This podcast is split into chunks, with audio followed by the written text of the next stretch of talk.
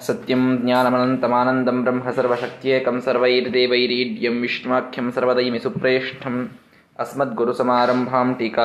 ಮಧ್ಯಮಾಂ ಶ್ರೀಮದಾಚಾರ್ಯ ಪರ್ಯಂತಾಂ ವಂದೇ ಗುರು ಗುರುಪರಂಪರಾಂ ಶ್ರೀ ಗುರುಭ್ಯೋ ನಮಃ ಬ್ರಹ್ಮಾನಂದವಲ್ಲಿ ಇದರೊಳಗೆ ಪರಮಾತ್ಮನ ಲಕ್ಷಣವನ್ನು ತಿಳಿಸ್ತಾ ಇರಬೇಕಾದಾಗ, ಸತ್ಯಂ ಜ್ಞಾನಮನಂತಂ ಬ್ರಹ್ಮ ಅಂತ ಒಂದು ಮಾತು ಬಂತು. ಪರಮಾತ್ಮ ಸತ್ಯನಾಗಿದ್ದಾನೆ, ಜ್ಞಾನಾತ್ಮಕನಾಗಿದ್ದಾನೆ, ಆನಂದ ಸ್ವರೂಪಿಯಾಗಿದ್ದಾನೆ ಅಂತ. ಇಲ್ಲಿ ಸತ್ಯ ಅಂತನ್ನುವುದಕ್ಕೆ ಸೃಷ್ಟಿಯನ್ನು ಮಾಡ್ತಾನೆ ಇತ್ಯಾದಿ ಅರ್ಥಗಳನ್ನು ಕೂಡ ಹೇಳಿದ್ದನ್ನು ನಾವು ಮೊದಲಿಗೆ ನೋಡಿದ್ದೇವೆ.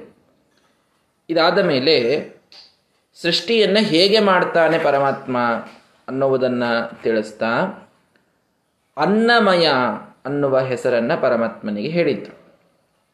ಅನ್ನಮಯನಾಗಿದ್ದಾನೆ. ಅನ್ನಮಯ ಅಂತನ್ನುವ ಶಬ್ದಕ್ಕೆ ಅನ್ನ ರಸಮಯ ಅನ್ನ ಶಬ್ದದ ಶ್ರೇಷ್ಠವಾದ ಅರ್ಥ ಏನೋ? ಅದರಿಂದ ಇವನು ಪ್ರಚುರನಾಗಿದ್ದಾನೆ. ಅಂದರೆ ಎಲ್ಲರಿಂದ ಇವನೇ ತಿನ್ನಲ್ಪಡ್ತಾನೆ. ಆದ್ದರಿಂದ ಅನ್ನಮಯ.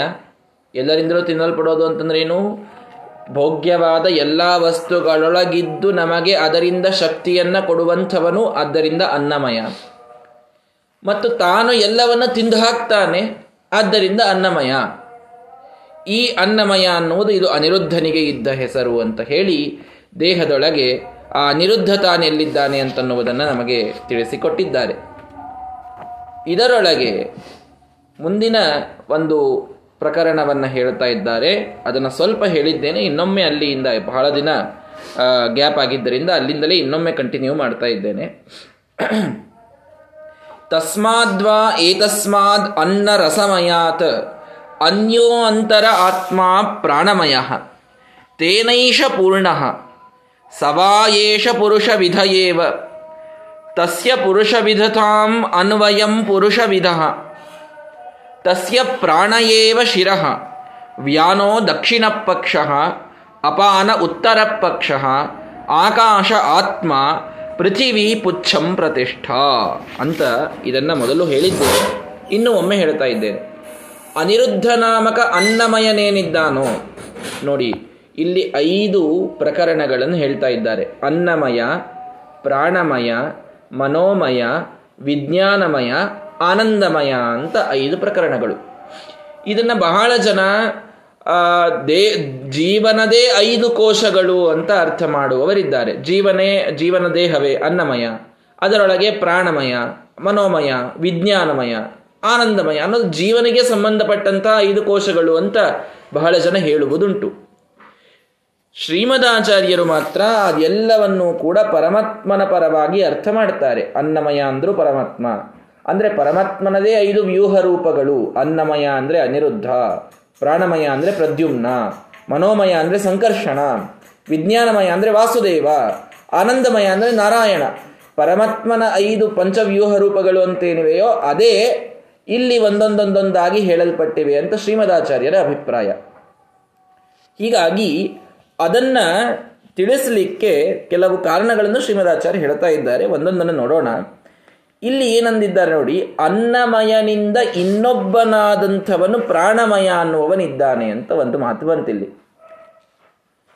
ಅವರೇನು ಹೇಳ್ತಾರೆ ನೋಡ್ರಿ, ಇನ್ನೊಬ್ಬನು ಪ್ರಾಣಮಯ ಇದ್ದಾನೆ ಅಂತಂತಂದ್ರೆ ದೇವರೇ, ನೀವು ಅನ್ನಮಯ ಅಂತಂದು ಬಿಟ್ರಿ ಅಂದ್ರೆ ಅವನಿಂದ ಇನ್ನೊಬ್ಬ ಪ್ರಾಣಮಯ ಇದ್ದಾನೆ ಅಂದ್ರೆ ಪ್ರಾಣಮಯ ಬೇರೆ ಆಗಿಬಿಟ್ಟ.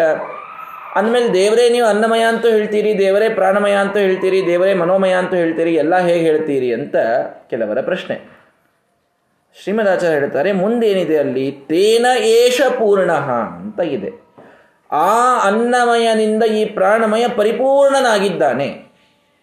ಪರಿಪೂರ್ಣನಾಗಿದ್ದಾನೆ ಅಂತ ಯಾವಾಗ ಅನ್ಲಿಕ್ಕೆ ಸಾಧ್ಯ? ಅವರಿಬ್ಬರು ಒಂದಿದ್ದಾಗ ಮಾತ್ರ. ಅವರಿಬ್ಬರು ಒಂದಿದ್ದಾಗಲೇನೆ ಅವನಿಂದ ಇವನು ನಿಶ್ಚಿದ್ರತೆಯ ಪೂರ್ಣನಾಗಿದ್ದಾನೆ, ಪರಿಪೂರ್ಣವಾಗಿ ಇವನನ್ನ ಅವನು ಹುಕ್ಕಿದ್ದಾನೆ. ಅಂದಾಗ ಅವರಿಬ್ಬರು ಅಭಿನ್ನ ಇದ್ದಾರೆ ಅಂತೆ ಅರ್ಥ. ಬೇರೆ ಬೇರೆ ಇತ್ತು ಅಂತಂದರೆ ಸಾಧ್ಯ ಇಲ್ಲ. ಪರಿಪೂರ್ಣವಾಗಿ ಒಳಗೆ ನಿಶ್ಚಿದ್ರತೆಯ ಪೂರ್ಣವಾಗೋದು ಇದಿಬ್ಬರು ಒಂದೇ ಇದ್ದಾಗ ಮಾತ್ರ ಸಾಧ್ಯ ಇದೆ. ಹೀಗಾಗಿ ತೇನಯೇಷ ಪೂರ್ಣ ಅಂತಂದಿದ್ದರಿಂದ ಅವನೇ ಇವನು ಅನ್ನುವುದು ಸಿದ್ಧವಾಗ್ತದೆ ಅಂತ ಶ್ರೀಮದಾಚಾರ್ಯರ ವಾದ. ಇರಲಿ. ಅಂತೂ ನಮ್ಮ ಸಿದ್ಧಾಂತವನ್ನು ತಿಳಿದುಕೊಳ್ಳೋದಾದರೆ ಅನ್ನಮಯ ಇವನು ಅನಿರುದ್ಧ. ಅವನೊಳಗೆ ಪ್ರಾಣಮಯ ಇವನು ಪ್ರದ್ಯುಮ್ನ, ಪರಮಾತ್ಮನ ರೂಪವೇ ಇದು. ಹೇಗಿದೆ ಈ ರೂಪ? ಸವಾಯೇಷ ಪುರುಷ ವಿಧ ಅದು ಪುರುಷ ವಿಧವಾಗಿದೆ ಪುರುಷನ ಆಕಾರದೊಳಗೆ ಪ್ರದ್ಯುಮ್ನ ನಾಮಕ ಪರಮಾತ್ಮ ಒಳಗಿದ್ದಾನೆ. ಅನಿರುದ್ಧ ನಾಮಕ, ನೋಡ್ರಿ, ಪ್ರದ್ಯುಮ್ನ ನಾಮಕ ಪರಮಾತ್ಮನ ಪುರುಷ ವಿಧತ್ವವನ್ನು ಅನುಸರಿಸಿ ಅನಿರುದ್ಧನೂ ಪುರುಷ ವಿಧನೆ ಅನಿರುದ್ಧನೂ ಪುರುಷ ನಾಮಕನಾಗಿದ್ದಾನೆ. ಈ ಪ್ರದ್ಯುಮ್ನನಿಗೆ, ಅರ್ಥಾತ್ ಪ್ರಾಣಮಯ ಪ್ರಾಣಮಯ ಅಂತ ಯಾಕಂತಾರೆ ಇವನಿಗೆ? ಪ್ರಣೇತೃತ್ವಾತ್ ಪ್ರಕೀರ್ತಿತಂ ಅಂತ ಶ್ರೀಮದಾಚಾರ್ಯರು ಭಾಷ್ಯದೊಳಗೆ ಹೇಳ್ತಾ ಇದ್ದಾರೆ. ಎಲ್ಲರನ್ನ ಪ್ರಣಯನ ಮಾಡ್ತಾನೆ, ಪ್ರೇರಣೆ ಮಾಡ್ತಾನದ್ರಿಂದ ಪ್ರಾಣ ಅಂತ ಅವನಿಗೆ ಹೆಸರು. ಪ್ರ ಅನ, ಅನಚೇಷ್ಟಾಯಾಮ್ ಅಂತ ಧಾತು, ಪ್ರೇರಣಾ ಮಾಡುವುದು ಅಂತ ಅರ್ಥ. ಎಲ್ಲರನ್ನ ಚೆನ್ನಾಗಿ ಪ್ರೇರಣೆ ಮಾಡ್ತಾನಾದ್ದರಿಂದ ಇವನಿಗೆ ಪ್ರಾಣ, ಪ್ರಾಣಮಯ ಅಂತ ಕರೆಯೋದು. ಪ್ರಾಣಮಯ ಅಂತಂತಾರೆ. ಇವನಿಗೆ ತಸ್ಯ ಪ್ರಾಣಯೇವ ಶಿರಃ. ಪ್ರಾಣ ಅಂತನ್ನುವುದೇ ಅವನ ತಲೆ. ಅಂದರೆ ಪ್ರಾಣ, ಅಪಾನ, ವ್ಯಾನ, ಉದಾನ, ಸಮಾನ ಅಂತ ಪ್ರಾಣದೊಳಗೆ ಐದು ವಿಧಗಳನ್ನು ನೋಡ್ತೀವಲ್ಲ ನಾವು. ಹೀಗಾಗಿ ಈ ಪ್ರದ್ಯುಮ್ನ ನಾಮಕ ಪರಮಾತ್ಮನೇ ಇದ್ದಾನಲ್ಲ, ಪ್ರಾಣ ಇವನ ತಲೆಯಾಗಿದ್ದಾನೆ. ಇನ್ನು ವ್ಯಾನೋ ದಕ್ಷಿಣ ಪಕ್ಷ ವ್ಯಾನ ಇವನು ಬಲಗೈ. ಅಪಾನ ಉತ್ತರ ಪಕ್ಷ ಅಪಾನ ಇವನು ಎಡಗೈ. ಆಕಾಶ, ಆತ್ಮ, ಮಧ್ಯದ ದೇಹವೆಲ್ಲ ಆಕಾಶ. ಪೃಥಿವಿ ಪುಚ್ಛಂ ಪ್ರತಿಷ್ಠ, ಪೃಥಿವಿಯೇ ಕಾಲು, ಕಾಲಿನ ಭಾಗ ಅಂತ ಅವನ ಆ ಒಂದು ಪುರುಷ ವಿಧವನ್ನು ಹೇಳ್ತಾ ಇದ್ದಾರೆ. ಇಲ್ಲಿ ಶ್ರೀಮದಾಚಾರ್ಯರು ಭಾಷ್ಯದೊಳಗೆ ಒಂದೊಂದೊಂದೊಂದನ್ನು ನಮಗೆ ಸರಿಯಾಗಿ ತಿಳಿಸ್ತಾ, ವ್ಯಾನಾಖ್ಯೋ ದಕ್ಷಿಣ ಪಕ್ಷ ವ್ಯಾನಗಶ್ಚೋತ್ತರಸ್ತಥ, ಅಪಾನಖ್ಯೋ ಅಪಾನಗತಃ, ಆಕಾಶಸ್ಥಂಚ ಮಧ್ಯಮಂ. ಅಂದರೆ ವಿ ಆನ ಅತ್ಯಂತ ವಿಶೇಷವಾಗಿ ಪ್ರೇರಣೆ ಮಾಡುವುದರಿಂದ ವ್ಯಾನ ಇದಕ್ಕೆ ದಕ್ಷಿಣ ಪಕ್ಷ ಬಲಗೈಗೆ ಹೋಲಿಸಿದರು. ಬಹಳಷ್ಟು ಪ್ರೇರಣೆ ಆಗೋದು ಯಾವುದಕ್ಕೆ ದೇಹದೊಳಗೆ ಅಂದರೆ ಬಲಗೈಗಾಗ್ತದಂತೆ. ಹೆಚ್ಚು ಕೆಲಸಗಳು ಎದರಿಂದ ಆಗ್ತವೆ, ಬಲಗೈಯಿಂದ ಆಗ್ತವಲ್ಲ. ಆದ್ದರಿಂದ ಹೆಚ್ಚು ಪ್ರೇರಣೆಯನ್ನು ಪಡೆಯುವಂತಹ ಒಂದು ಬಲಗೈ ಅದರೊಳಗೆ ವ್ಯಾನ. ವ್ಯಾನ ಅಂದರೆ ಹೆಚ್ಚು ಪ್ರೇರಣೆಯನ್ನು ಪಡೆಯುವಂಥದ್ದು ಅಂತ ಅರ್ಥ. ಅಪಾನ ಅನ್ನೋದು ಎಡಗೈ ಅಂತ ಹೇಳಿದರು. ಅಪನಯೇ ದೋಷ ನಮ್ಮೊಳಗೆ ಯಾವುದಾದರೂ ದೋಷಗಳಿವೆ ಅಲ್ಲ ದೇಹದನ್ನ ಹೊಲಸನ್ನ ತೆಗೆಯಲಿಕ್ಕೆ ಎಡಗೈಯನ್ನು ಬಳಸ್, ಬಳಸ್ತೇವೆ. ದೋಷಗಳ ಅಪನಯನ ಮಾಡುವುದರಿಂದ ಅಪಾನ ಅನ್ನುವುದು ಎಡಪಕ್ಷ, ಎಡಗೈ ಅನ್ನುವುದಕ್ಕೆ ಅದು ಸೂಚನೆ. ಇನ್ನು ಆಕಾಶ ಆತ್ಮ ಅಂತ ಹೇಳಿದರು. ಆಕಾಶ ಮತ್ತು ಪೃಥಿವಿ ಅಂತಂದಿದ್ದಾರೆ ಇಲ್ಲಿ ಆಕಾಶ, ಪೃಥ್ವಿ ಇಲ್ಲಿ ಯಾಕೆ ಬಂತು ಅಂತ ನಮಗೆ ಕನ್ಫ್ಯೂಷನ್ ಆಗ್ತದೆ. ಅದಕ್ಕೆ ಶ್ರೀಮದಾಚಾರ್ಯರು, ಉದಾನ ಆಕಾಶನಾಮ ಸಮಾನ ಪೃಥಿವೀತಿ ಚ ಅವ್ರು ಬಹಳ ಸ್ಪಷ್ಟ ಮಾಡಿಬಿಡ್ತಾರೆ. ಇಲ್ಲಿ ಆಕಾಶ ಅಂತ ಅನ್ನೋದಕ್ಕೆ ಉದಾನ ಅಂತ ತಿಳ್ಕೊಳ್ರಿ, ಪೃಥಿವಿ ಅಂತ ಅನ್ನೋದಕ್ಕೆ ಸಮಾನ ಅಂತ ತಿಳ್ಕೊಳ್ರಿ. ಪರಮಾತ್ಮನ ರೂಪಗಳನ್ನೇ ಹೇಳಿಕೊಂಟದದು ಉದಾನ ಸಮಾನವನ್ನೇ ಹೇಳಿಕೊಂಟದೆ ಹೆಸರು ಬೇರೆ ಇಟ್ಟಿದ್ದಾರೆ ಅಷ್ಟೇ. ಆಕಾಶ ಅಂತಂದ್ರೆ ಇಡಿಯಾದ ಮಧ್ಯ ದೇಹದೊಳಗೆ ಅವಕಾಶ ಇದೆಯಲ್ಲ, ಇದೆಲ್ಲ ಉದಾನ. ಅಂದರೆ ಆ ಪರಮಾತ್ಮನ ಮಧ್ಯಭಾಗ ಇದು ಉದಾನವಾಗಿದೆ, ಉದಾನ ರೂಪದ್ದಾಗಿದೆ. ಇನ್ನು ಸಮಾನ ಅಂದರೆ ಪೃಥಿವಿ. ಪೃಥಿವಿ ಏನು? ಎಲ್ಲರನ್ನ ಧಾರಣೆ ಮಾಡಿ, ಧಾರಣ ಮಾಡೋದು ಯಾವುದು ನಮ್ಮನ್ನ? ಕಾಲುಗಳು. ಹೀಗಾಗಿ ಕಾಲುಗಳು ಉದ, ಸಮಾನವಾಗಿವೆ. ಅಂದರೆ ಪ್ರಾಣಮಯ ನಾಮಕನಾದ ಪ್ರದ್ಯುಮ್ನೇನಿದ್ದಾನಲ್ಲ ಅವನಿಗೆ ಪ್ರಾಣವೇ ಶಿರ ವ್ಯಾನವೇ ಬಲಗೈ ಅಪಾನವೇ ಎಡಗೈ ಮತ್ತು ಉದಾನವೇ ಮಧ್ಯದ ಭಾಗ ಸಮಾನ ಇದು ಕಾಲುಗಳು. ಈ ರೀತಿ ಪ್ರಾಣಮಯ ನಾಮಕ ಪರಮಾತ್ಮನ ಚಿಂತನೆಯನ್ನ ಮಾಡಿ. ಯಾರಿವನು ಅಂದರೆ ಸವ ಏಷ ಅವನು ಪ್ರದ್ಯುಮ್ನ ನಾಮಕನಾದಂಥ ಪರಮಾತ್ಮ. ಅನಿರುದ್ಧನೊಳಗೆ ಇದ್ದ ಪ್ರದ್ಯುಮ್ನ ಅಂತ ತಿಳಿದುಕೊಳ್ಳಿ. ಅವನ ಬಗ್ಗೆ ಹೇಳ್ತಾರೆ ತದಪ್ಪೇಶ ಶ್ಲೋಕೋ ಭವತಿ ಪ್ರಾಣಂ ದೇವಾ ಅನುಪ್ರಾಣಂತಿ ಮನುಷ್ಯ ಪಶವಶ್ಚಯೇ ಪ್ರಾಣೋ ಹಿ ಭೂತಾನಾಂ ಆಯು ತಸ್ಮಾತ್ ಸರ್ವಾಯುಷ ಮುಚ್ಚತೆ ಸರ್ವಮೇವತ ಆಯುರ್ಯಂತಿ, ಯೇ ಪ್ರಾಣಂ ಬ್ರಹ್ಮೋಪಾಸತೆ, ಪ್ರಾಣೋ ಹಿ ಭೂತಾನಾಮಾಯು ತಸ್ಮಾತ್ ಸರ್ವಾಯುಷ ಮುಚ್ಚತೆ ಇತಿ, ತಸ್ಯೈಷ ಏವ ಶಾರೀರ ಆತ್ಮ ಯ ಪೂರ್ವಸ್ಯ. ಪರಮಾತ್ಮನ ಬಗ್ಗೆ, ಈ ಪ್ರಾಣಮಯನ ಬಗ್ಗೆ ಹೇಳ್ತಾ, ಈ ಪ್ರಾಣಮಯನನ್ನ ದೇವತೆಗಳು ಕೂಡ ಅನುಪ್ರಾಣಂತಿ, ಇವನನ್ನ ಅನುಸರಿಸಿಯೇ ಇದ್ದಾರೆ. ಮನುಷ್ಯ ಪಶವ, ಪಶವಶ್ಚಯೇ, ಮನುಷ್ಯರಾಗಲಿ ಪಶುಗಳಾಗಲಿ ದೇವತೆಗಳೇ ಆಗಲಿ ಇವನ ಪ್ರೇರಣೆ ಇಲ್ಲದೆ ಯಾವ ಕೆಲಸವನ್ನು ಮಾಡಲಿಕ್ಕೆ ಸಾಧ್ಯವಿಲ್ಲ. ಇವನಿಲ್ಲದೆ ಯಾವುದನ್ನೂ ಮಾಡಲಿಕ್ಕಾಗುವುದಿಲ್ಲ.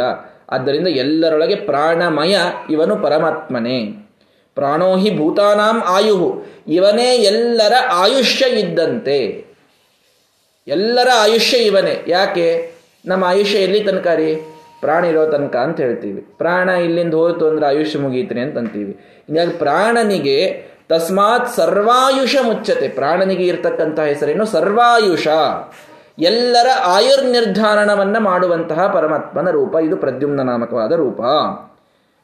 ಏ ಪ್ರಾಣಂ ಬ್ರಹ್ಮೋಪಾಸದೆ. ಈ ಪ್ರಾಣಮಯನಾದ ಪ್ರದ್ಯುಮ್ನನ್ನ ಬ್ರಹ್ಮ ಅಂತ ಯಾರು ಉಪಾಸನೆ ಮಾಡ್ತಾರೆ? ಜಪವನ್ನ ಮಾಡ್ತಾ ಇರಬೇಕಾದಾಗ ಪ್ರಾಣಮಯ ಪ್ರಾಣಮಯ, ಪರಮಾತ್ಮನನ್ನ ಆ ಪ್ರಾಣಮಯ ಅಂತ, ಪರಿಪೂರ್ಣ, ಗುಣಪರಿಪೂರ್ಣ ಅಂತ ಉಪಾಸನೆ ಮಾಡಿದರೆ ಏನಾಗ್ತದೆ? ಸರ್ವಮೇವತ ಆಯುರ್ಯಂತಿ. ಮಹಾ ಆಯುಷ್ಯ ಸಿಗುತ್ತದೆ. ಯಾರಿಗೆ ಆಯುಷ್ಯದ ಒಂದು ಬಾಧೆ ಇದೆಯಲ್ಲ, ನಾನು ಅಲ್ಪಾಯುಷ್ಯ ಅಂತ ಕೆಲವರಿಗೆ ಬಹಳ ಅಂಜಿಕೆ ಇರ್ತದೆ.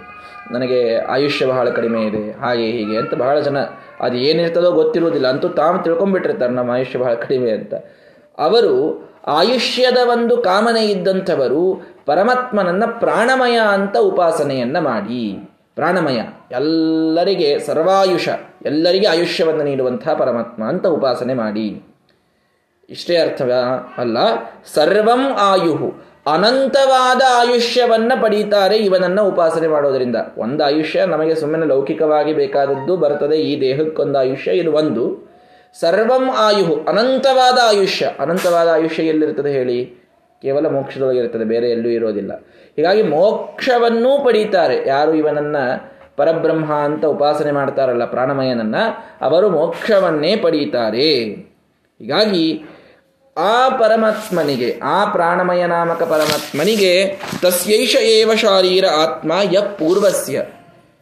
ಈ ಪ್ರಾಣಮಯ ನಾಮಕನಾದ ಪರಮಾತ್ಮ ಏನಿದ್ದಾನಲ್ಲ, ಇವನು ಮುಂದಿನವನಿಗೆ ಶರೀರನಾಗಿದ್ದಾನೆ. ಇದು ಬಹಳ ವಿಚಿತ್ರ. ದೇವರೇ ನೋಡ್ರಿ, ನಾವು ಮೇಲೊಂದು ದೇಹ ಇದೆ, ಒಳಗೊಂದು ಆತ್ಮ ಇದ್ದಾನೆ. ಇದು ಬೇರೆ ಬೇರೆ ಇದೆ ನಮ್ಮಲ್ಲಿ. ದೇವ್ರದ್ದು ಹಂಗಲ್ಲ. ಅನ್ನಮಯನೊಳಗೆ ಪ್ರಾಣಮಯನಿದ್ದಾನೆ. ಅಂದರೆ ಪ್ರಾಣಮಯ ತಾನು ಒಳಗಿನ ರೂಪದಿಂದಿದ್ದ, ಅನ್ನಮಯ ಹೊರಗಿನ ದೇಹ ರೂಪದಿಂದ. ಇನ್ನು ಪ್ರಾಣಮಯನೊಳಗೆ ಮನೋಮಯನಿದ್ದಾನೆ. ಆವಾಗ ಪ್ರಾಣಮಯನೇ ದೇಹ ಆದ, ಮನೋಮಯ ಆತ್ಮ ಆದ. ಮನೋಮಯನೊಳಗೆ ವಿಜ್ಞಾನಮಯ ಇದ್ದಾನೆ. ಆಗ ಮನೋಮಯನೇ ದೇಹನಾದ, ವಿಜ್ಞಾನಮಯ ಆತ್ಮನಾದ. ವಿಜ್ಞಾನಮಯನೊಳಗೆ ಆನಂದಮಯನಿದ್ದಾನೆ. ಆಗ ಆನಂದಮಯ ಇವನು ಆತ್ಮನಾದ, ವಿಜ್ಞಾನಮಯ ಇವನು ದೇಹನಾದ. ಹೀಗೆ ದೇವರೊಳಗೆ, ದೇವರೇ ಅಂಗಾಂಗಿತ್ವೇನ. ಒಮ್ಮೆ ದೇಹನಾಗ್ತಾನೆ, ಒಮ್ಮೆ ಆತ್ಮನಾಗ್ತಾನೆ. ಇದು ಪರಮಾತ್ಮನಿಗೆ ಸಾಧ್ಯವಾದಂತಹ ವಿಷಯ. ಪರಮಾತ್ಮನಿಗೆ ಗೋಚರವಾಗುವಂತಹ ಒಂದು ಸಾಮರ್ಥ್ಯ ಅಂತ ನಾವು ತಿಳಿದುಕೊಳ್ಳಬೇಕಾಗಿದೆ. ಹೀಗಾಗಿ ಇವನು ಈ ಈ ಜಗತ್ತಿಗೆ ಆಯುಷ್ಯವನ್ನು ನೀಡುವಂತಹ ಏನೊಬ್ಬ ಪ್ರಾಣಮಯ ನಾಮಕ ಪ್ರದ್ಯುಮ್ನನಿದ್ದಾನಲ್ಲ, ಇವನು ಎಲ್ಲಿದ್ದಾನೆ? ಇವನಲ್ಲಿ ಯಾರಿದ್ದಾರೆ ಅಂತಂದ್ರೆ, ತಸ್ಯೈಷ ಏವ ಶಾರೀರ ಆತ್ಮ ಯಪೂರ್ವಸ್ಯ. ಮನೋಮಯನಾದಂತಹ ಸಂಕರ್ಷಣ ಇವನೊಳಗೆ ಇದ್ದಾನೆ ಅಂತ ಹೇಳಿದರು. ಪ್ರಾಣಮಯ ನಾಮಕ ಪ್ರಕರಣವನ್ನು ತಿಳಿಸಿ, ಇವನೊಳಗೆ ಮನೋಮಯನಾದಂಥವನಿದ್ದಾನೆ. ತಸ್ಮಾದ್ವಾ ಏತಸ್ಮಾತ್ ಪ್ರಾಣಮಯಾತ್ ಅನ್ಯೋ ಅಂತರ ಆತ್ಮ ಮನೋಮಯ. ಈ ಪ್ರಾಣಮಯನಿಂದ ಇನ್ನೊಬ್ಬವನು ಮನೋಮಯನಾದವನಿದ್ದಾನೆ. ತೇನ ಏಷ ಪೂರ್ಣ. ಅವನಿಂದ ಇವನು ಪೂರ್ಣನಾಗಿದ್ದಾನೆ. ಅಂದರೆ ಅವನೇ ಅಂತ ಅರ್ಥ ಆಯಿತು. ಅವನೇ ಪರಿಪೂರ್ಣ ಅಂತ. ಅಂದರೆ ದೇವರೇ ಒಳಗೆ ಇದ್ದಾನೆ ಅಂತ ಆಯಿತು. ಆಯಿತಾ? ಯಾರವನು ಮನೋಮಯ ಸಂಕರ್ಷಣ ನಾಮಕನಾದ ಪರಮಾತ್ಮ ಅಂತ ಹೇಳ್ತಾ ಇದ್ದಾರೆ. ಅವನು ಹೇಗಿದ್ದಾನೆ? ಸವಾ ಏಷ ಪುರುಷ ವಿಧ. ಅವನು ಪುರುಷಾಕಾರದೊಳಗೆ ಇದ್ದಾನೆ. ಆ ಸಂಕರ್ಷಣ ನಾಮಕ ಪರಮಾತ್ಮನು ಪುರುಷಾಕಾರದೊಳಗಿದ್ದಾನೆ. ಈ ಪ್ರದ್ಯುಮ್ನನ ಪುರುಷಾಕಾರವನ್ನು ಅನುಸರಿಸಿ ಇವನು ಪುರುಷಾಕಾರದೊಳಗಿದ್ದಾನೆ. ಹಾಗಾದರೆ ಅವನಿಗೆ ಯಾವುದು ತಲೆ? ಬಲಗೈ, ಎಡಗೈ ಇದನ್ನು ಹೇಳ್ತಾ ಇದ್ದಾರೆ. ಒಂದೊಂದು ರೂಪಕ್ಕೂ ಬಲಗೈ, ತಲೆ ಒಂದು, ಬಲಗೈ, ಎಡಗೈ ಮತ್ತು ಮಧ್ಯದ ಭಾಗ ಮತ್ತು ಕಾಲು. ಇಷ್ಟು ಎಲ್ಲದಕ್ಕೂ ಡಿಫೈನ್ ಮಾಡ್ತಾ ಇದ್ದಾರೆ. ತಸ್ಯ ಯಜುರೇವ ಶಿರಃ ರುಕ್ ದಕ್ಷಿಣ ಪಕ್ಷ ಸಾಮ ಉತ್ತರ ಪಕ್ಷ ಆದೇಶ ಆತ್ಮ. ಅಥರ್ವಾಂಗಿರಸ ಪುಚ್ಛಂ ಪ್ರತಿಷ್ಠ ಅಂತ ಹೇಳ್ತಾ ಇದ್ದಾರೆ ಇಲ್ಲಿ. ಈ ಮನೋಮಯ ನಾಮಕನಾದಂತಹ ಸಂಕರ್ಷಣನಿಗೆ ಯಜು, ಇದು ಅವನ ತಲೆ, ಯಜುರ್ವೇದ ಇದೇ ಅವನ ತಲೆಯಂತೆ. ಋಗ್ವೇದ ಅವನ ಬಲಗೈ, ಸಾಮ ಅವನ ಎಡಗೈ. ಆದೇಶ ಅನ್ನುವುದು ಅವನ ಮಧ್ಯಭಾಗ ಅಥರ್ವ ವೇದ ಅನ್ನುವುದು ಇದು ಅವನ ಪುಚ್ಛ ಅಂತ ಹೇಳಿದರು. ಇದಕ್ಕೆ ಎಲ್ಲದಕ್ಕೂ ಚೆನ್ನಾಗಿ ಶ್ರೀಮದಾಚಾರ್ಯ ಅರ್ಥ ಮಾಡ್ತಾ ಮಾಡ್ತಾ, ಶಿರಸ್ತಸ್ಯ ಯಜುರ್ನಾಮ ಯಜ್ಞಾನಾಂ ಹರಣಾತ್ ಸ್ಮೃತಂ ಯಜಸ್ಸಂಸ್ಥಂ ಚ ಬಾಹೂತು ರುಕ್ಸಾಮಾಂತ ಸ್ಥಿತವು ಸದಾ. ಯಜ್ಞಗಳನ್ನ ಹರಣ ಮಾಡ್ತಾನಾದ್ದರಿಂದ ಯಜು ಅಂತ ಅವನಿಗೆ ಕರೆಯೋದು. ಯಜ್ಞಗಳನ್ನ ಸ್ವೀಕಾರ ಮಾಡುವವನು ಯಾರು? ನಮ್ಮೊಳಗೆ ನಾವೆಲ್ಲ ಯಜ್ಞವನ್ನು ಮಾಡ್ತೀವಪ್ಪ. ಯಜ್ಞದ ಸ್ವೀಕಾರ ಮಾಡುವವನಿಗೆ ಯಜು ಅಂತಾರೆ. ಇದು ಅವನ ಶಿರ. ಅಂದರೆ ಪ್ರತಿಯೊಬ್ಬ ಜೀವಿ ಮಾಡುವ ಕರ್ಮಗಳ ಯಜ್ಞಗಳ ಸ್ವೀಕಾರವನ್ನು ಮಾಡುವವನಿಗೆ ಯಜು ಅನ್ನುವ ಹೆಸರಿದೆ. ನೋಡಿ, ಸುಂದರವಾಗಿ ಎಲ್ಲ ನಾಮಗಳು ಪರಮಾತ್ಮನನ್ನು ಹೇಗೆ ಹೇಳ್ತವೆ ಅಂತ ತಿಳಿಸ್ಲಿಕ್ಕೆ ಹೊಂಟದ್ದು ಭಾರಿ ದೊಡ್ಡದಿದೆಲ್ಲ. ಇದನ್ನು ಏನ್ರಿ ಆಚಾರ ಏನು ಹೇಳ್ತಾ ಇದ್ದೀರಿ ಅಂತ ನೀವು ಕೇಳಬಹುದು. ಇದರೊಳಗೆ ಮುಖ್ಯವಾಗಿ ಎಲ್ಲ ನಾಮಗಳು ದೇವರೊಳಗೆ ಸಮನ್ವಯಗೊಳ್ತವೆ ಅನ್ನುವುದು ಪ್ರಧಾನವಾಗಿ ಹೇಳಬೇಕಾದದ್ದು. ಓಂ ತತ್ತು ಸಮನ್ವಯಾತ್ ಓಂ. ಎಲ್ಲ ನಾಮಗಳು ಕೂಡ. ಪರಮಾತ್ಮನನ್ನೇ ತಾವು ಹೇಳ್ತವೆ. ಅವುಗಳಿಗೆ ವಿಶೇಷವಾದ ಅರ್ಥ ಇದೆ. ಯಾವುದು ಸುಮ್ ಸುಮ್ಮನೆ ಹೆಂಗೆ ದೇವ್ರನ್ನ ಹೇಳ್ತದೆ ದೇವ್ರನ್ನ ಹೇಳ್ತದೆ ಅಂತ ಹೇಳ್ಕೊತ ಹೋಗೋದಂತಲ್ಲ. ಪ್ರತಿಯೊಂದಕ್ಕೂ ನಾವು ಯೌಗಿಕವಾಗಿ ಅರ್ಥವನ್ನ ಮಾಡಿದಾಗ, ಯಾನಿ ನಾಮಾನಿ ಗೌಣಾನಿ ವಿಖ್ಯಾತಾನಿ ಮಹಾತ್ಮನಃ ಋಷಿಭಿ ಋಷಿಭಿಪ್ಪರಿಗೀತವಾದಂಥದ್ದು ಋಷಿಭಿ ಪರಿಗೀತವಾದಂಥದ್ದು ಯಾವುಗಳು? ಇವೇ ವೇದದ ನಾಮಗಳು. ಅವೆಲ್ಲವೂ ಯಾನಿ ನಾಮಾನಿ ಗೌಣಾನಿ. ಅವೆಲ್ಲ ಗೌಣವ ಅಂತಂದ್ರೆ? ಗೌಣ ಅಂತ ನಮ್ಮಲ್ಲಿ ಭಾಳ ಗೌಣದರಿ ಅಂತ. ಗೌಣ ಅಂದ್ರೆ ಭಾಳ ಸಣ್ಣದು ಅಂತ ತಿಳ್ಕೊ ಗೌಣ ಅಂದ್ರೆ ಹಂಗ ಅರ್ಥ ಅಲ್ಲ. ಆಯಾ ಗುಣಗಳಿಗೆ ಸಂಬಂಧಪಟ್ಟ ಯೋಗ ವೃತ್ತಿಯಿಂದ ದೇವರನ್ನ ಹೇಳ್ತವೆ. ಅದಕ್ಕೆ ಗೌಣ ಅಂತ ಕರೀತಾರೆ. ಅಂದ್ರೆ ಯಜು ಅನ್ನೋ ಶಬ್ದ ತನ್ನ ಗುಣದಿಂದ ದೇವರನ್ನ ಹೇಳ್ತದೆ. ಏನು ಗುಣ? ಯಜ್ಞನ ಹರಣ ಮಾಡು ಯಜ್ಞದ ಒಂದು ಸ್ವೀಕಾರ ಮಾಡುವ ಗುಣ ಎನ್ನುವ ಅರ್ಥದಿಂದ ಯಜು ಅನ್ನುವುದು ದೇವರನ್ನ ಹೇಳುತ್ತದೆ. ಋಗ್ ಅರ್ಚನಾಯ ಸ್ವೀಕಾರ, ಋಕ್ ಅನ್ನುವುದು ಪರಮಾತ್ಮನನ್ನ ಹೇಳುತ್ತದೆ. ಯಾಕೆ? ಋಕ್ ಋಗತೌ. ಅರ್ಚನಾ ಪೂಜೆಯನ್ನ ಸ್ವೀಕಾರ ಮಾಡುವವನಿಗೆ ರುಕ್ ಅಂತ ಕರೀತಾರೆ. ಯಜ್ಞಗಳ ಸ್ವೀಕಾರ ಮಾಡುವವನಿಗೆ ಯಜು ಅಂತಾರೆ. ಪೂಜೆಯ ಸ್ವೀಕಾರ ಮಾಡುವ ದೇವರಿಗೆ ರುಕ್ ಅಂತ ಕರೀತಾರೆ. ಸಾಮ ದೋಷಾತ್ ಸಮೀಕೃತೇಹೇ. ದೋಷಗಳಿಂದ ನಮ್ಮನ್ನ ಸಮ, ಸಮಾನ ಮಾಡ್ತಾನೆ. ಅರ್ಥಾತ್ ಮೇಲಕ್ಕೆ ತರ್ತಾನಾದ್ದರಿಂದ ಸಾಮ ಅಂತ ಕರೀತಾರೆ ದೇವರಿಗೆ ಅಂತ ಹೇಳಿದರು. ಇನ್ನು ಮಧ್ಯದ ದೇಶಕ್ಕೆ ಆದೇಶ ಅಂತ ಅಂದ್ರು. ಈಗ ಯಾವ್ದ್ರಿ? ರುಕ್ ಆಯಿತು ಯಜರ್ವಾಯಿತು ಸಾಮ ಆಯಿತು. ಇನ್ನು ಅಥರ್ವ ಅಂಗಿರಸ ಪುಚ್ಛಂ ಪ್ರತಿಷ್ಠಾ ಅಂತಂದಾರೆ ಅಥರ್ವ ಅಂತನ್ನುವುದು ಅಥರ್ವ ವೇದ, ಇದು ಪುಚ್ಛ ಆಯಿತು ಅಂದರೆ ಕಾಲುಗಳಾಯಿತು ಅಂತ ಹೇಳಿದರು. ಈ ಮಧ್ಯದ ಭಾಗ ಆದೇಶ ಆಯಿತು ಅಂತ ಬಂತು. ಇದು ಯಾವುದಪ್ಪ ಈಗ ಯಜು, ಸಾಮ, ಅಥರ್ವ, ನಾಲ್ಕು, ವೇದ ಮುಗುದು. ಐದನೇದು ಯಾವ್ದು ಬಂತು? ಆದೇಶ. ಪಂಚರಾತ್ರಗತಂ ಮಧ್ಯಂ ಆದೇಶಾಖ್ಯಂ ಸುವಿಸ್ತೃತೆ ಹೇ ಶ್ರೀಮದಾಚಾರ್ಯ ಹೇಳ್ತಾರೆ ಸುವಿಸ್ತೃತವಾದಂತಹ ಪಂಚರಾತ್ರ ಅನ್ನುವಂತಹದ್ದು ಆಗಮ ಇದೆಯಲ್ಲ, ಇದು ವೇದಕ್ಕಿಂತ ವಿಸ್ತಾರದಂತಿದು. ಮಧ್ಯಭಾಗ ಬಹಳ ವಿಸ್ತಾರ ಇರ್ತದೆ ನೋಡ್ರಿ. ಹಿಂಗಾಗಿ ಸುವಿಸ್ತೃತೆ ವಿಸ್ತೃತವಾದಂತಹ ಮಧ್ಯಭಾಗವನ್ನು ಹೇಳಲಿಕ್ಕೆ ಆದೇಶ ಅಂತ ಹೇಳಿದರು. ಆದೇಶ ಅಂತಂದ್ರೆ ಹಯಗ್ರೀವ ರೂಪಿಯಾದ ಪರಮಾತ್ಮ ಬ್ರಹ್ಮದೇವರಿಗೆ ಮಾಡಿದ ಆದೇಶ ರೂಪದಲ್ಲಿದ್ದದ್ದು. ಪಂಚರಾತ್ರ ಅಂತ ಹೇಳಬೇಕಾಗಿದೆ. ಪಂಚರಾತ್ರ ಇದು ಪರಮಾತ್ಮನ, ಆ ಸಂಕರ್ಷಣ ನಾಮಕ ಪರಮಾತ್ಮನ ಮಧ್ಯಭಾಗವಾಗಿದೆ. ಇನ್ನು ಅಥರ್ವಾಕ್ಯಂ ತಥಾ ಪುಚ್ಛಂ ಅಧರಂಚ ಅಂಗಿನಾಮ್ರಸಃ.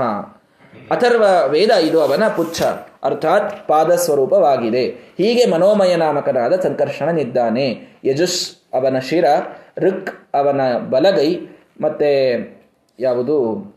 ಸಾಮ, ಇದು ಅವನ ಎಡಗೈ, ಹಾಗೂ ಅಥರ್ವ ವೇದ, ಇದು ಅವನ ಕಾಲುಗಳು, ಇನ್ನು ಈ ಆದೇಶ ಪಂಚರಾತ್ರ, ಇದು ಅವನ ಮಧ್ಯಭಾಗ ಅಂತ ಹೇಳ್ತಾ ಇದ್ದಾರೆ. ಒಂದು ನಿಮಿಷ.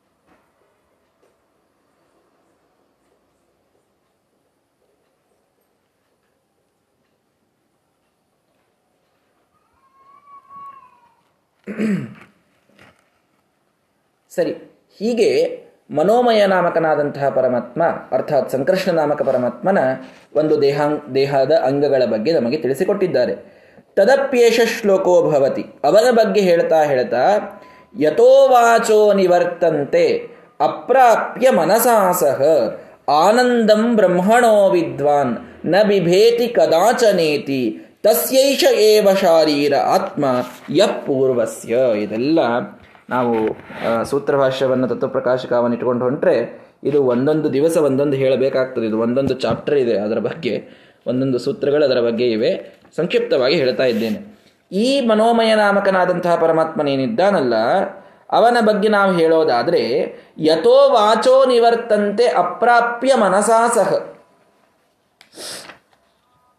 ಮನೋವಾಚ ಮಗಮ್ಯಂ ತಂ ಜ್ಞಾತ್ವಾನಂದ ಸ್ವರೂಪಿಣಂ ಕುತಶ್ಚಿನ್ನ ಬಿಭೇತ್ಯೇವ ವಾಸುದೇವಂತರಸ್ತಥ ತತಃ ಅಂತ ಶ್ರೀಮದಾಚಾರ್ಯರು ಬಹಳ ಚಂದಾಗಿ ಒಂದೇ ಮಾತನೊಳಗೆ ಇಲ್ಲಿ ಇಲ್ಲಿ ಹೇಳಿ ಹೋಗಿದ್ದಾರೆ. ಸೂತ್ರ ಭಾಷಣ ತೆಗೆದ್ವಿ ಅಂತಂತಂದ್ರೆ ದೊಡ್ಡ ಪ್ಯಾರಾಗ್ರಾಫ್ ಇದೆ ಅದಕ್ಕೆ.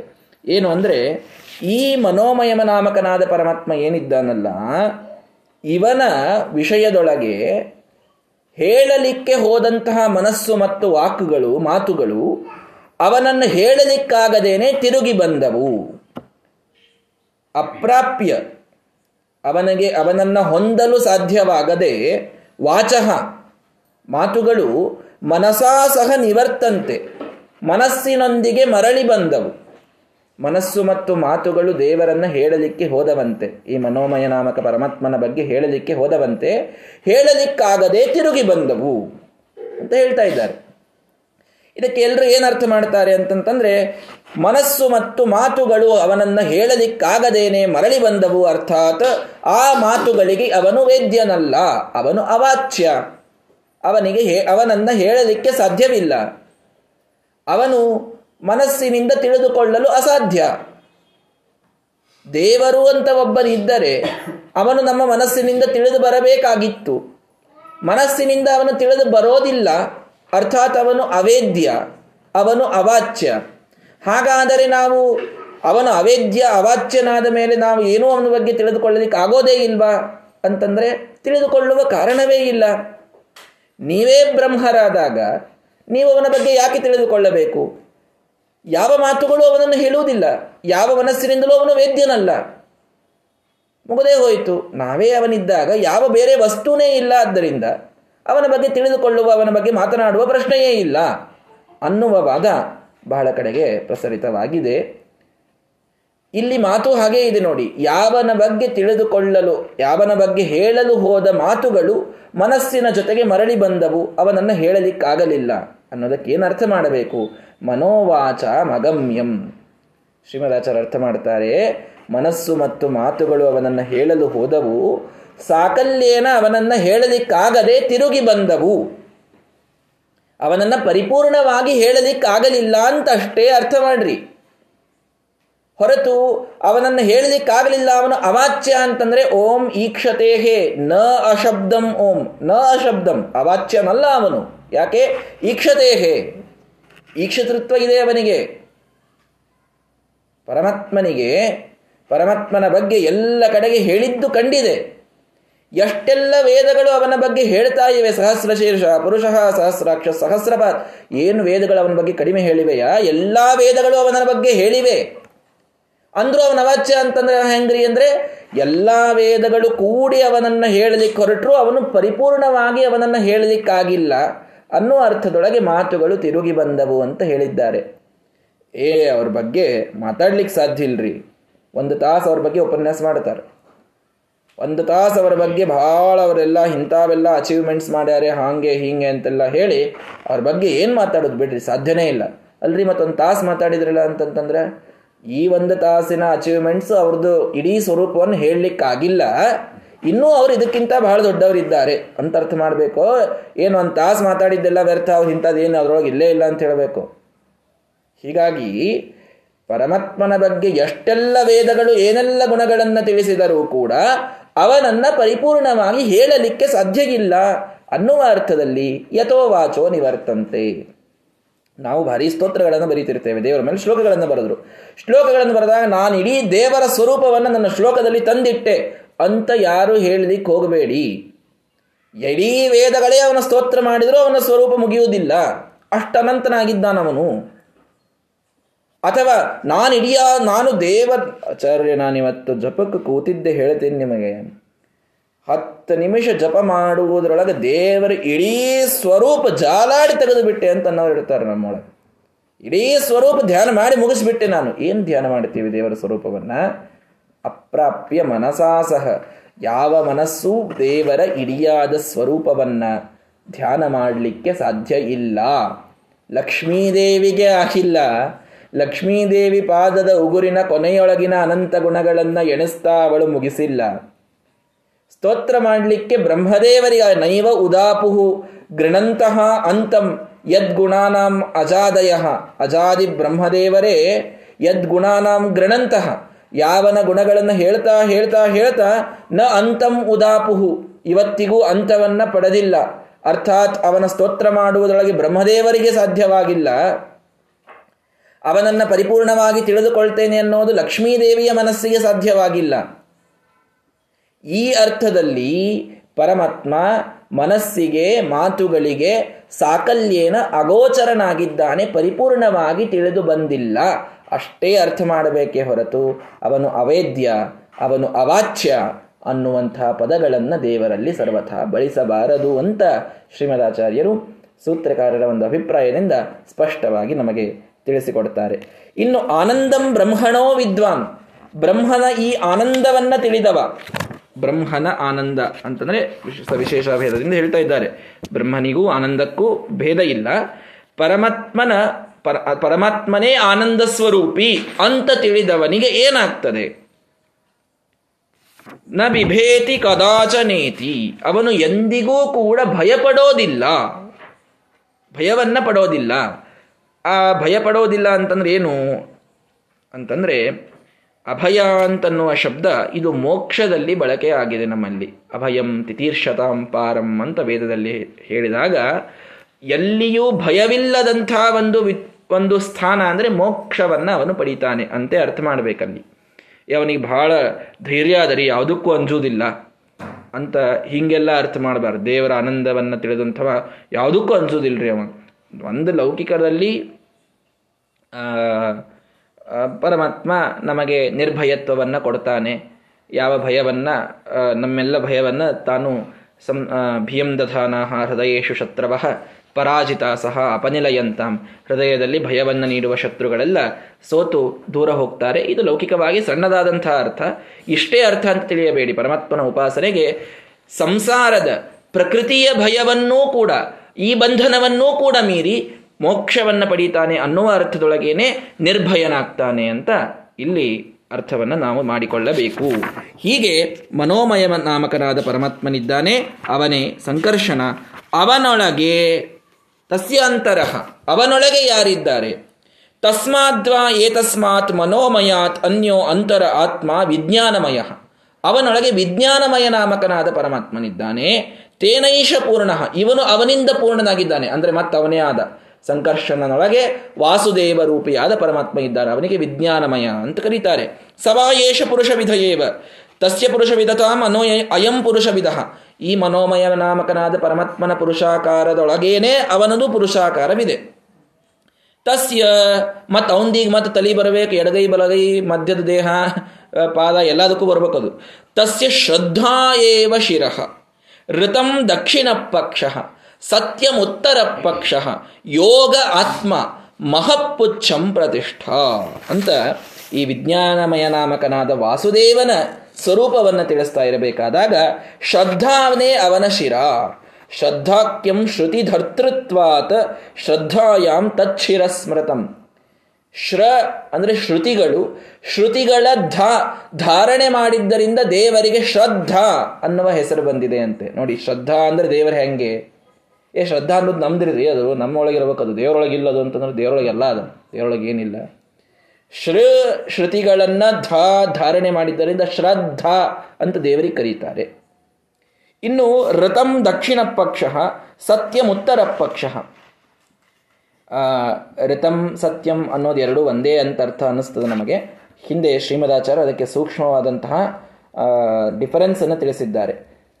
ಸರಿ, ನಿಜವಾದದ್ದನ್ನು ಮಾತನಾಡೋದಕ್ಕೆ ಋತ ಅಂತಂತಾರೆ. ವ್ರತ ಬೇರೆ, ಏಕಾದಶಿ ವ್ರತ ಚಾತುರ್ಮಾಸ ವ್ರತ ವ್ರತ ಅಲ್ಲ, ಋತ ಋಷಿ.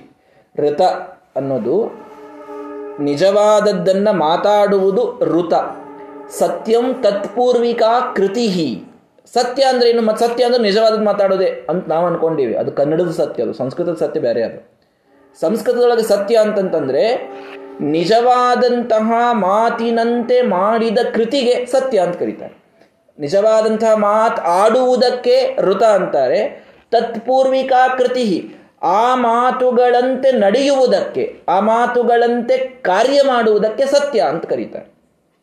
ಪರಮಾತ್ಮ ಸರ್ವೋತ್ತಮ ಅಂತ ನಾನು ಬಾಯಿಯಿಂದ ಅಂದೆ ಅ ತತ್ಪೂರ್ವಕವಾಗಿ ಅದೇ ಪರಮಾತ್ಮನ ಸತ್ ಒಂದು ಸರ್ವೋತ್ತಮತ್ವದ ಧ್ಯಾನವನ್ನು ಮಾಡಿದೆ. ನನ್ನಲ್ಲಿ ಕಾರ್ಯ ಬಂತು. ಕಾರ್ಯ ಬಂದಾಗ ಅದು ಸತ್ಯ ಅಂತ ಆಗ್ತದೆ. ಮಾತಿನಲ್ಲಿ ಇದ್ದಾಗ ಅದು ಋತ ಅಂತ ಆಗ್ತದೆ. ಹೀಗಾಗಿ ಪರಮಾತ್ಮನಿಗೆ ಋತ ಅಂತನ್ನುವುದು ಇದು ಬಲಗೈ, ಸತ್ಯ ಅನ್ನುವುದು ಎಡಗೈ ಅಂತ ಹೇಳ್ತಾ, ಋತಂ ಜ್ಞಾನತತೇರ್ದಾತ ಋತ ಅಂತ ದೇವರಿಗೆ ಯಾಕೆ ಕರೀತಾರೆ? ಸರಿ, ಋತ, ಸತ್ಯ ಅನ್ನೋದಕ್ಕೆ ನಾರ್ಮಲ್ ಮೀನಿಂಗ್ ಅಂತ ತಿಳ್ಕೊಂಡ್ವಿ. ದೇವರು ಅಂತ ಹೆಂಗೆ ಅರ್ಥ ಮಾಡೋದು ಅಂತಂದ್ರೆ ಜ್ಞಾನ ಋ ಗತವು ಅಂತ ಹೇಳಿದೆ. ಋ ಅಂದ್ರೆ ಜ್ಞಾನ. ಜ್ಞಾನವನ್ನ ನಮಗೆ ನೀಡ್ತಾನಾದ್ದರಿಂದ ಅವನಿಗೆ ಋತ ಅಂತಂತಾರೆ. ಅದು ದಕ್ಷಿಣಕ್ಕರ ವಾಮ ಸತ್ಯಸ್ಥಿತ ಸತ್ಯಂ ಸತಾಂ ಯಸ್ಮಾನ್ ನಿಯಾಮಕ. ಸತ್ ಸಜ್ಜನರೊಳಗೆ ತಾನು ಇರ್ತಾನೆ. ಆದ್ದರಿಂದ ಸತ್ಯ ಅಂತವನಿಗೆ ಅಂತಾರೆ. ಸಜ್ಜನರ ನಿಯಾಮಕನಾದ್ದರಿಂದ ದೇವರಿಗೆ ಸತ್ಯ ಅಂತ ಕರೀತಾರೆ ಅಂತ ಹೇಳಿದರು. ಇನ್ನು ಯೋಗವೇ ಅವನ ಮಧ್ಯಭಾಗ. ಯೋಗಾಖ್ಯಂ ಸರ್ವಲೋಕಸ್ಯ ಯೋಗಾತ್ ಅತ್ರೈವ ಯೋಗಗಂ. ದೇವರಿಗೆ ಯೋಗ ಅಂತ ಯಾಕೆ ಕರೀತಾರೆ? ಎಲ್ಲ ಲೋಕಗಳನ್ನ ಕೂಡಿಸ್ತಾನೆ. ಯೋಗ ಅನ್ನೋದಕ್ಕೆ ಕೂಡಿಸುವುದು, ಸಂಯೋಗ ಅಂತಂತೀವಲ್ಲ. ಎಲ್ಲ ಲೋಕಗಳನ್ನ ಕೂಡಿಸ್ತಾನಾದ್ದರಿಂದ ಅವನಿಗೆ ಯೋಗ ಅನ್ನುವಂಥ ಹೆಸರಿದೆ. ಮಹಪುಚ್ಛಂ ಪ್ರತಿಷ್ಠ. ಮಹ ಅನ್ನುವುದು ಅವನ ಪುಚ್ಛ. ಮಹನೀಯತ್ವತಃ. ಎಲ್ಲರಿಂದಲೂ ಪೂಜೆಗೊಳ್ತಾನಾದ್ದರಿಂದ ಮಹಾ ಅಂತ ಅವನಿಗೆ ಹೇಳ್ತಾರೆ. ಈ ರೀತಿ ವಿಜ್ಞಾನಮಯನಾಮಕನಾದಂತಹ ವಾಸುದೇವ ತಾನು ಒಳಗಡೆಗೆ, ಮನೋಮಯನೊಳಗಡೆಗೆ ತಾನು ಇದ್ದಾನೆ. ಅವನಿಗೆ ಶ್ರದ್ಧೆಯೇ ಶಿರ, ಋತವೇ ದಕ್ಷಿಣ ಭಾಗ, ಸತ್ಯವೇ ಎಡಗಿನ, ಎಡಭಾಗ ಮತ್ತು ಯೋಗವೇ ಮಧ್ಯಭಾಗ ಮಹಾ ಅನ್ನುವುದು ಅವನ ಕಾಲುಗಳು. ಆ ವಿಜ್ಞಾನ ಏನಿದ್ದಾನಲ್ಲ, ಅವನ ಉಪಾಸನೆ ಮಾಡಿದರೆ ಏನಾಗ್ತದೆ? ವಿಜ್ಞಾನಂ ಯಜ್ಞಂ ತನುತೆ.